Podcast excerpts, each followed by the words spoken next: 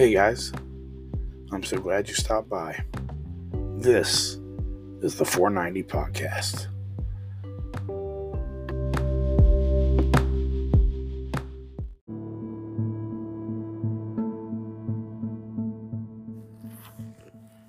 It's really easy to feel like I've done something so bad that there's no way God's going to forgive me or there's no way he's not mad at me.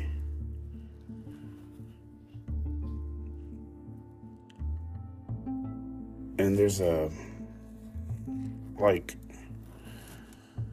really an overwhelming sense of condemnation that tries to overtake you and I just remember my own struggle when I was coming back the truth when I made the decision that okay, okay, I'm gonna I'm gonna come back, and and I'm in, in ways it was like I really didn't have a choice. Because I was blitzed by so many people. But the night I made the choice, I remember how difficult it was because I thought like, man, the first thing they're gonna ask me is, where have you been? What have you been doing? And it's the last thing I wanted to answer because I knew I wasn't where I needed to be. I knew I was lost. I knew I wasn't saved. I knew I needed Jesus.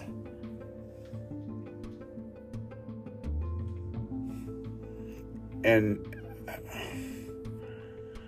I, I, I was fortunate when I came back because I had so many friends from camps and all the years I had spent in the Georgia District campgrounds. I, I had forged so many friendships, acquaintanceships, whatever you want to call it. I, I formed so many of those, and so many people were, were, were just very supportive and, and congratulatory, even. And I knew when I came back that when I made the decision that I wanted to give my life back to God, I knew that I wanted to be a voice for those that know the truth and just simply walked away. whether it's church hurt or whatever that caused you to walk away, but you just walked away and you're just, uh, for lack of a better term, out in limbo. Like I was, and you were searching for something, or you are searching for something. That's what I was doing. I, I was searching for something. I, I needed something. And, and honestly, I, sure I was in church before and, and, and I was saved and went to the life changing youth congresses and had the life changing altar calls at camps and you know been to the camp meetings and and, I, and I've done a little bit of all of that but you know what I never really had it for myself no I kind of did it for my grandfather I did it for my my uncle, my aunt. I, I did it for other people, I, I, but I, but I never really did it for me. And I knew this time that I was going to do it for me. That I, I wasn't going to worry about everybody else. I wasn't worried about anybody else's soul, and, I, and forgive me for saying it like that. But for for for just a moment, I'm going to worry about Danny Rowland and and, I, I I was reminded of uh, of David. You know, here I am. I'm faced with this with this giant in front of me, and I just, oh God, what do I do? You know, what do I? Uh, I remember that night walking back into service. The, the the Holy Spirit was so thick in the room, and it was just it was crazy. It, it was unlike I'd ever felt before. And, and, and what was funny is it had been so long since I had felt that. And, and God decided to, you know, here's an overwhelming amount. And, and I was having trouble breathing. I, I was scared to, to, breathe. I knew if I, if, if I took the, if I took too much of a breath, I'll go mess around and catch the Holy Ghost. You know what I'm saying?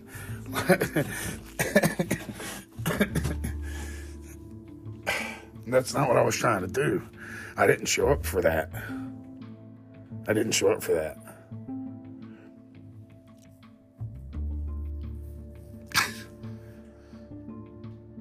and, and the preacher got up and he preached, and it just so happened to be the pre- preacher I had known that I've known for twenty something years, and he preaches and he's a faith builder and he gets you going, man, and, and really motivated and ready to run through a wall, you know, and couldn't hold it. I couldn't help it. I couldn't hold back. I, I just dropped my head. And that was all she wrote. That was all she wrote. I dropped my head, and next thing you know, somebody's praying for me, and then another person comes, and another person comes, and another person comes. Oh boy, I'm surrounded. I'm surrounded. There was no getting out of this. I, I had already, I had already, I had already messed up and dropped my head to look like I was praying. Oh boy and the tears started to flow. And before you know it, man, I just, you know, the Holy Ghost was all over that place. And uh, that night really, really was a life changing night for me. Um, I immediately felt different. I immediately felt a change. That night I was in a valley. The valley of decision, I guess. Uh, I had just went through a season of of loss, and this particular time was the culmination of four different people dying in my life that I was close to in one way or the other. Uh, I had an uncle, an aunt, a cousin, and my stepfather all pass away within a calendar year. So it was one thing after the other. Excuse me.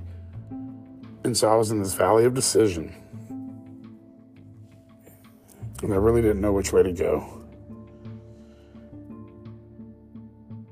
And I remember being in that valley and looking up and seeing that hill. And on that hill, you can see the old rugged cross.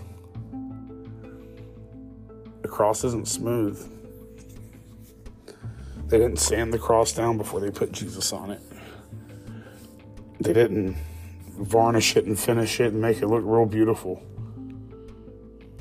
That was jagged. I'm sure Jesus got many splinters. Splinters hurt. I've had plenty of splinters in my life. I'm sure on the cross, especially.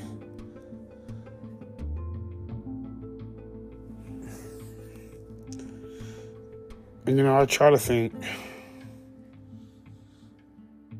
from their perspective.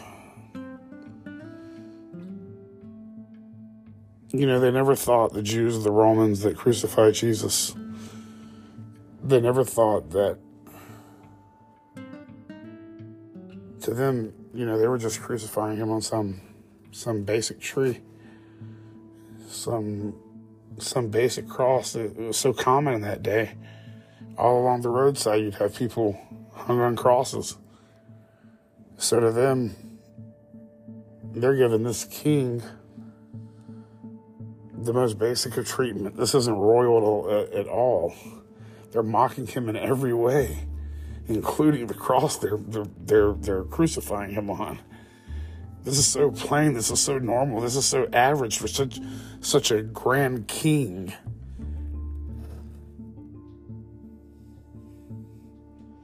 They never knew the symbol the cross would become in the world. Now the cross is a symbol of mercy. It's a symbol of His grace is sufficient. The cross is a symbol of peace. It's a symbol of I'm your Savior and I love you so much that I died for you. That I, God, robed myself in flesh and came down and died for you because I love you that much.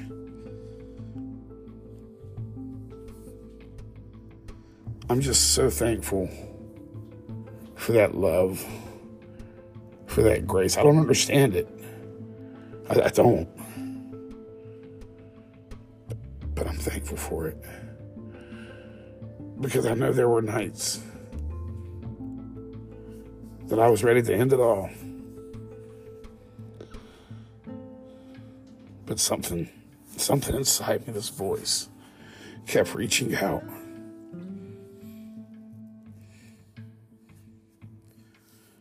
I want to remind somebody that you're not alone. You're never alone. If you're struggling, if you're struggling with depression, struggling with thoughts of suicide, don't ever be scared to reach out. Don't ever be scared to reach out. Don't be silent. Don't suffer alone because there are plenty more people in the same boat and, and, and you know what, we can make it together. We can make it together. I hope this podcast blesses you. I hope it encourages you and I hope that I'm able to leave you with something that you can take with you and and and and, and chew on and God's just so good. And I'm thankful that we have another platform to spread the gospel.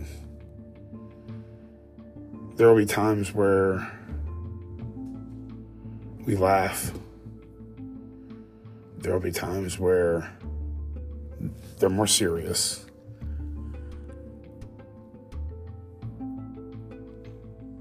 But I just want to help somebody in some way. I want to bless you. I want to be a blessing to people. I I want people to remember me when it's all said and done. I want people to remember me for being a person that helped and that served relentlessly, served endlessly. I love you guys, and I'm so thankful that you've taken the time to listen to this podcast. God bless you.